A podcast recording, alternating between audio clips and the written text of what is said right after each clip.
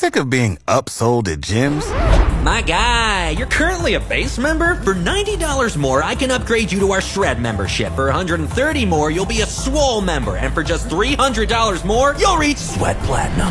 At Planet Fitness, you'll get energy without the upsell. Never pushy, always free fitness training and equipment for every workout. It's fitness that fits your budget. Join Planet Fitness for just $1 down and $10 a month. Cancel anytime. Deal ends Friday, May 10th. See Home Club for details.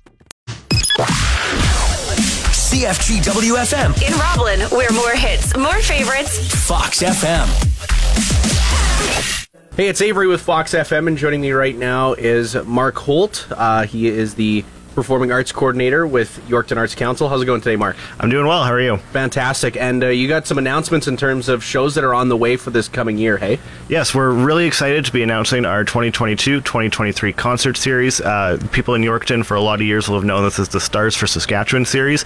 We are retiring that brand and going with something real simple. It is just YAC Presents. That's awesome. And uh, what are some of the names that you guys got on the way for this year? We've got a few that you may have heard of before, a few that might be new. Uh, we're real excited to be bringing uh, back Ballet Jorgen with the production of Anne of Green Gables, the ballet. It was the first thing we had to cancel at the beginning of the pandemic, so we're excited to have it back. Uh, we've also got Luke McMaster, who my fellow millennials might remember from the pop duo McMaster and James. Uh, we're also bringing back the Dorina Harvey Band, who we had back in 2018. And one I'm really excited for is the Saskatoon Jazz Orchestra doing the music of Stevie Wonder. That's fantastic. And uh, obviously, where can people get tickets for these shows if they're interested? You can go on our website, yorktonarts.ca, and find all the information there. And we got all kinds of uh, ticket packages that you can choose from this year. Obviously, uh, how has the last few shows been throughout this past year? It's been pretty good. It started slow at the beginning of the year. Uh, these last couple picked up real nicely, and we're uh, happy about it. Well, it kind of helps when things open up, hey? Exactly.